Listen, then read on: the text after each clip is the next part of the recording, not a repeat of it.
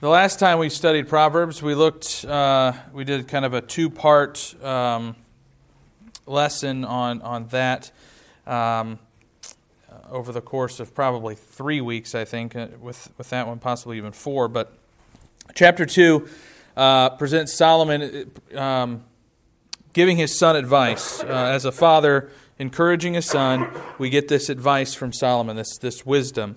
Um, the two different things that we talked about the first was to diligently seek after wisdom, the second was uh, to appreciate the benefits of diligently seeking that wisdom. Now, in chapter 3, we still have Solomon giving advice as a father to a son. Um, this time it's separated into three different parts. Uh, and we're going to separate this into three separate lessons over the course of probably the next two months. Who knows, depending on you know what the Lord has in plan. Um, so the first part, what we're going to talk about tonight, as I mentioned this morning, is uh, six keys for a good life. Uh, that's verses one through twelve. The next section, verses thirteen through twenty-four, um, it, it's there. It's full of uh, praise. Um, and there's illustrations about the value of wisdom. So, um, uh, not next week, but the previous week or the week after that. Uh, hopefully, we'll we'll look at that, and then um, the last lesson: uh, six negatives, six negatives for a wise life, and that's twenty-five through thirty-five of, of Proverbs three. So tonight, like I said, uh, we're going to look at the six keys for a good life. Um, so.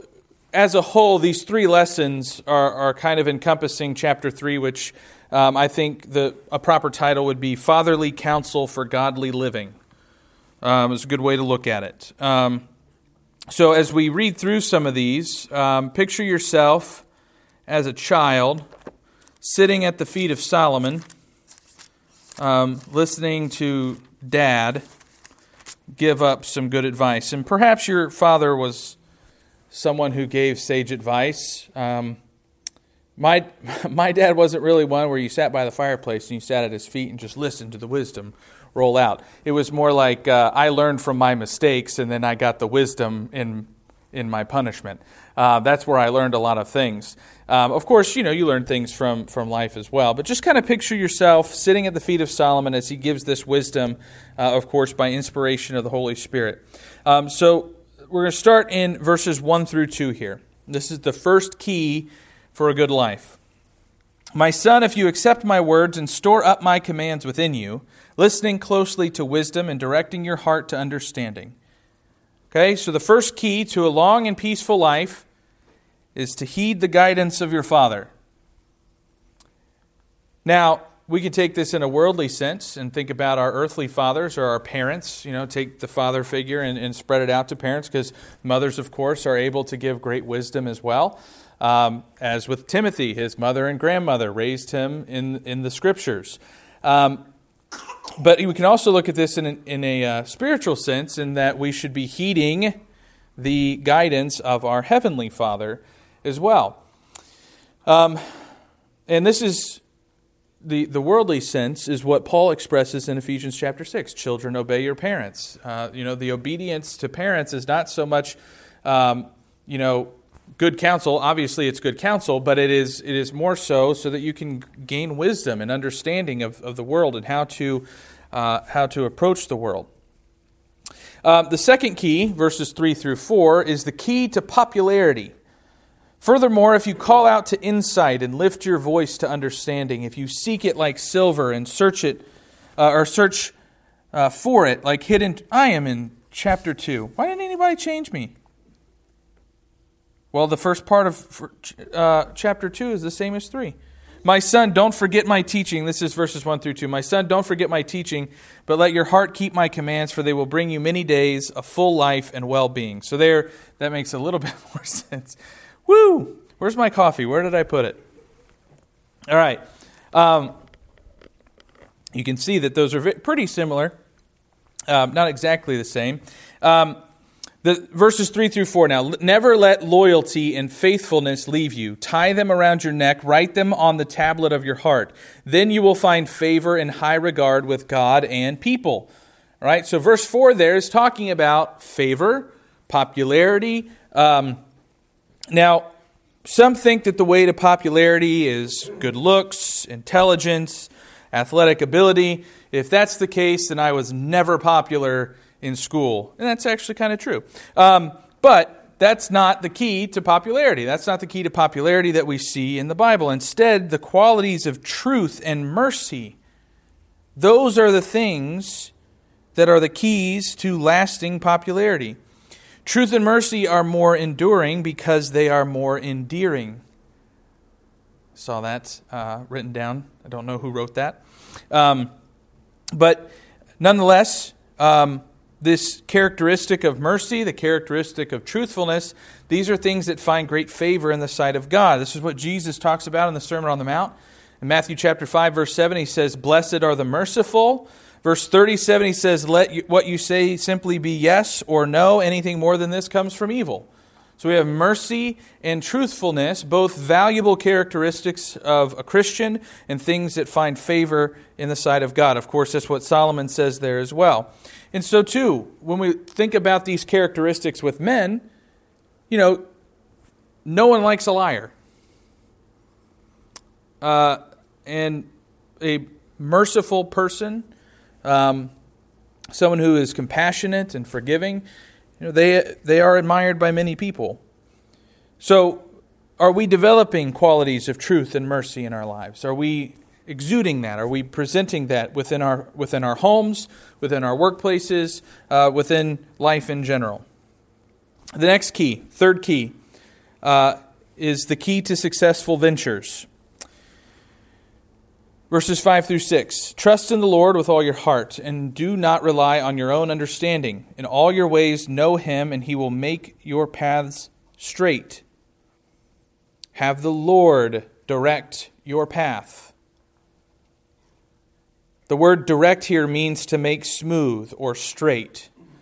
And if you've ever driven down a road that's full of potholes, it's not fun. You'd rather have a very nice, smooth road. Have you ever been going down the highway and you're on that awful, awful pavement that's just riddled with cracks and bumps and potholes, and then all of a sudden you hit the county line and the pavement changes and it's this nice black top, very smooth, fresh lines, and it's like, who turned the volume off? Make, path, make straight your paths, make smooth the paths. And the, the, the Lord is able to do that. The Lord can help our journey in life go smoother with His blessings. Now, to ensure that the Lord directs your paths, we need to trust in Him with all your heart. Keep your finger there in Proverbs and flip over real quick to Psalm 37.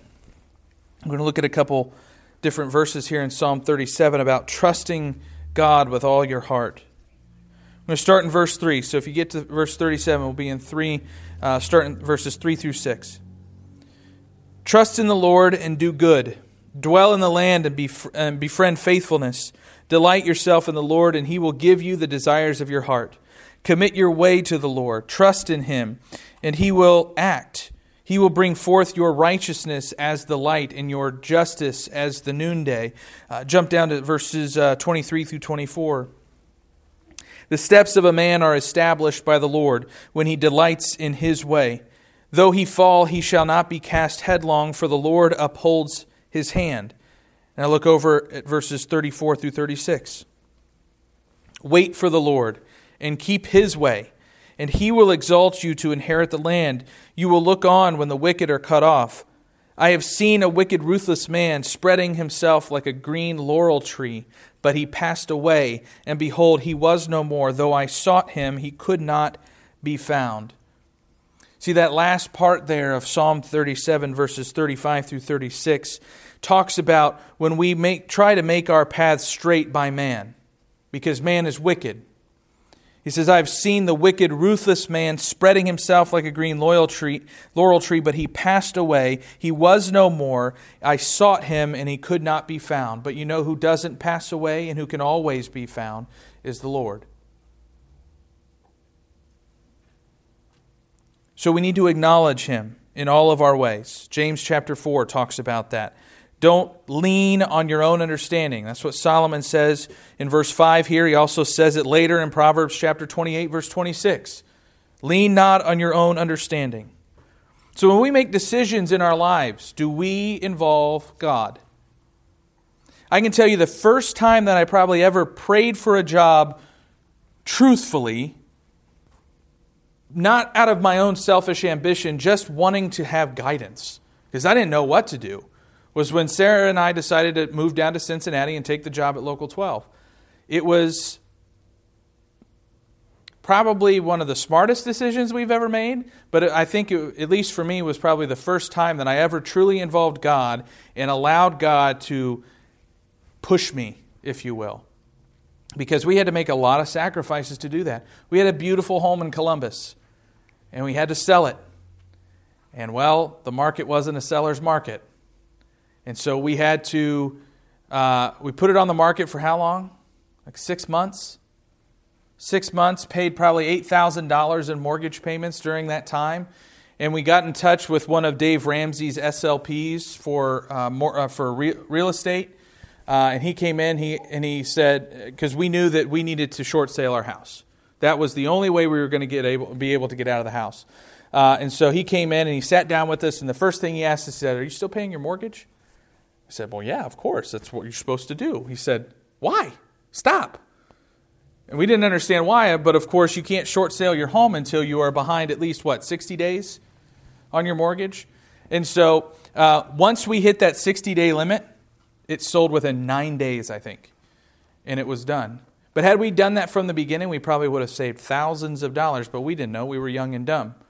However, we ultimately came down here. We moved into an apartment much smaller than the house that we were living in, and we had to make ends meet. You know, we, we had to work hard together to get things done, but ultimately, where we are today would not have been possible had we not made that decision. You know, God makes smooth the path when we let Him.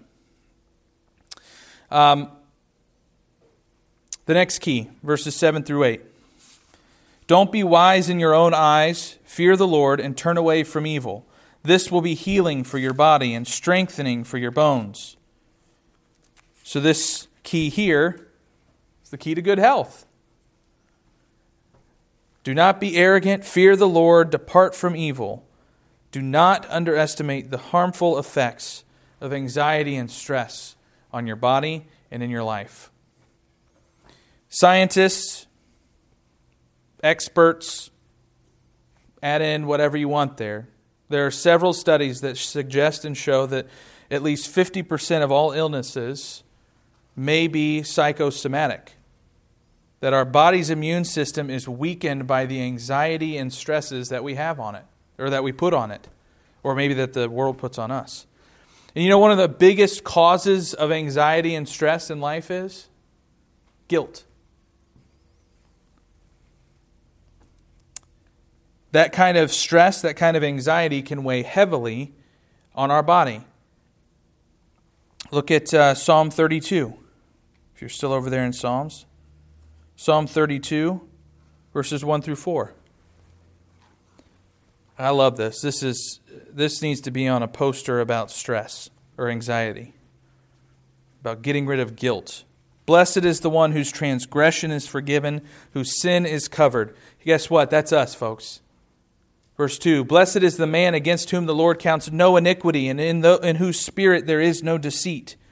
For when I kept silent, David said, My bones wasted away through my groaning all day long. For day and night your hand was heavy upon me. My strength was dried up by the heat of summer. Verse 5 I acknowledged my sin to you, and I did not cover my iniquity. I said, I will confess my transgressions to the Lord, and you forgave the iniquity of my sin. David's saying, I sat and I just wallowed in this guilt. And this guilt overcame me. It zapped my energy. It took away my strength. But he said, as soon as I acknowledged my sin to you, when I stopped covering up my iniquities, when he confessed his transgressions, God forgave them. And these are the same things that we have access to today. There's also a physical cost to sin. Outside of the psychological of guilt, there's a physical cost as well. The effects of drunkenness causes problems with your body. Drug abuse, fornication leads to sexually transmitted diseases, unexpected, unwanted pregnancies, etc. But if we truly fear the Lord, we will depart from evil. We will be, we get, excuse me, we become free from uh, anxiety and stress and, and the things that overcome our bodies. And of course, the result of that, it does a body good. So, is developing the fear of the Lord a part of our wellness program? You know, when we think about our bodies and we think about what we do to lose weight and take care of our bodies, you know, one of the things, you know, I'm taking on a diet right now. I'm not doing too good at it, but I'm on a diet right now. One of the main reasons I'm on a diet is because I look at my family history and know that diabetes is on the horizon. And I got to get rid of that sugar addiction. I got to get rid of that, that connection that I have to sugar. But you see, I think a fear of the Lord is also an important part whenever we think about our, our health, our well being. The next key is a key to prosperity found in uh, verses 9 through 10. Ooh. Honor the Lord with your possessions and with the first uh, and with the first pro, uh, produce of your entire harvest. Then you will then your barns will be completely filled and your vats will overflow with new wine. You know, we talk about the prosperity gospel a lot. But really the, the whole part of being prosperous is that we can give more to God. And we're not just talking about money, we're talking about time, we're talking about energy. Give, your, give of your best to the Lord. That's the, that's the whole focus of that. In the Old Testament, that involved paying tithes and giving God the first of everything that you had, the best of everything that you had. We talked about in our Bible class this morning. I think it was the Bible class this morning, and that you didn't give your your broken lamb. You didn't give your, your lame lamb up for sacrifice because that lame lamb isn't going to do you any good. It's not going to make you any money later on, so we'll just give this one to God and save the good ones for making the money. No, you're supposed to give your best of it. But when tithes weren't given, when the sacrifices weren't given properly, it resulted in hardship. Malachi talks about this in Malachi chapter 3. In Haggai, uh, you know, when we're going through the minor prophets, Haggai talks about uh, what happens when God's not first. Hardships happen. In the New Testament, it's really not that much different. You know, the, we talked about and, and read um, in Matthew and, of course, here in Mark uh, over the past week that, you know, what is the greatest command? Love the Lord your God with all your heart, soul, strength, and mind. Put God and his kingdom first. Seek ye first the kingdom of God, Jesus says in Matthew 6. And we enjoy his providential care. Give cheerfully and liberally, and God will empower us to give more, Paul teaches in 2 Corinthians 6. Do we give to the Lord the first fruits of our time, our energy, and our money? Or is it just a, an afterthought? Is it the bottom of your budget? Is it the top of your budget? And again, I'm not just talking about money. How do we budget our time? I'm terrible at time management. Ask my wife. She will tell you all about it if I tell her she, that's okay. She'll ask me first, I hope. I'm looking at the women who are in Bible study. Women's Bible study. Um, but yeah, I, am I'm, I'm awful at time management. Um, you know, throughout the week or, or just even on the weekends, trying to get projects done and, and, and try to, trying to squeeze everything in last minute, it, it, doesn't, it doesn't end well. Um, that was probably one of my biggest problems in school because I didn't manage time right.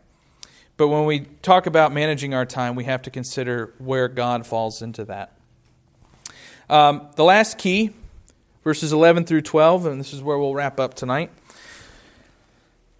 Do not despise the Lord's instruction, my son, and do not loathe his discipline, for the Lord disciplines the one he loves, just as a father disciplines the son in whom he delights.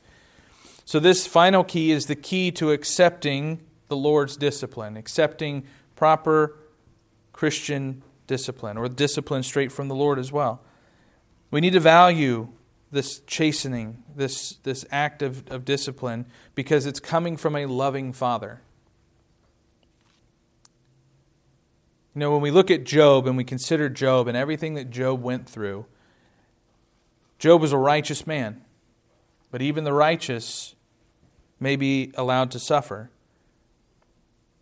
Now, Job suffered greatly and he suffered for a long time, but in the end, he was compensated for it in this life. Now, that doesn't mean that we're all going to do that. That may not happen for all of us, but God may deem it fit for those who suffer through and, and go through that sort of thing to be compensated for it in this life. But we know that this life doesn't matter. It's what happens after. It's that inheritance, it's that eternal life. It should never be our goal in, in, in life is, oh, I'm going to I'm to I'm to suffer through this because I know that in the end I'm going to make something something's going to something good's going to come out of it, you know, for me. When in the end really something good should come of it, but it should come to glorify God, not us. So whatever persecution or hardship God may allow, it is for our good uh, and for his as well. Um, but one thing that we need to do is we need to make sure that we are, are never we never are in a position where we're not or where we think that we can't be disciplined or won't be disciplined. Uh, we should expect discipline um, because we're his children. And as a loving father, discipline will happen. Look over at Hebrews chapter 12. This is where we'll close out tonight. Hebrews chapter 12, and we'll start in verse 7 there. It is for discipline that you have to endure. God is treating you as sons. For what son is there whom his father does not discipline? If you are left without discipline in which all have participated, then you are illegitimate children and not sons. Besides this, we have, uh, we have had earthly fathers who disciplined us, and we respected them. Shall we not much more be subject to the Father of spirits and live? For they disciplined us for a short time, as it seemed best to them, but he disciplines us for our good, that we may share his holiness. For the moment, all discipline seems painful rather than pleasant, but later it yields the peaceful fruit of righteousness to those who have been trained by it. You see, if we allow discipline and we expect that discipline and we allow that discipline to happen, then we know that uh, it will help produce the fruit of holiness and righteousness. I don't like disciplining my children, but I know it's something that I need to do because it's essential. If I just let them do whatever they want to do and think that that's okay, that's not going to turn out very well. And the same thing goes for God's children. If God just sat up there and just said, you know, do whatever you want to do. You're saved, you're good to go, just do whatever the world would be a much worse place than it already is. But instead, we have discipline, we have rules, you know, we have guidelines. And we talked a little bit this morning about the commands that we have in the Bible that, that God has given us the things that we are supposed to follow. He didn't give us a list of all the things that we're not supposed to do, but when we do something that we're not supposed to do, I guarantee you that the Bible speaks against it in some capacity.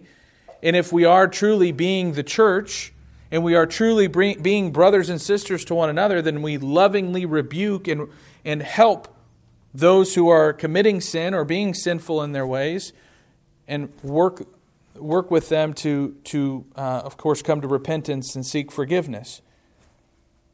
Because we are a body where we work together to produce good fruit.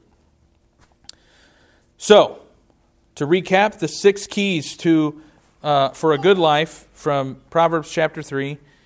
Uh, we get the key to a long and peaceful life, the key to popularity, the key to successful ventures, the key to good health, the key to prosperity, and the key to accepting the Lord's discipline.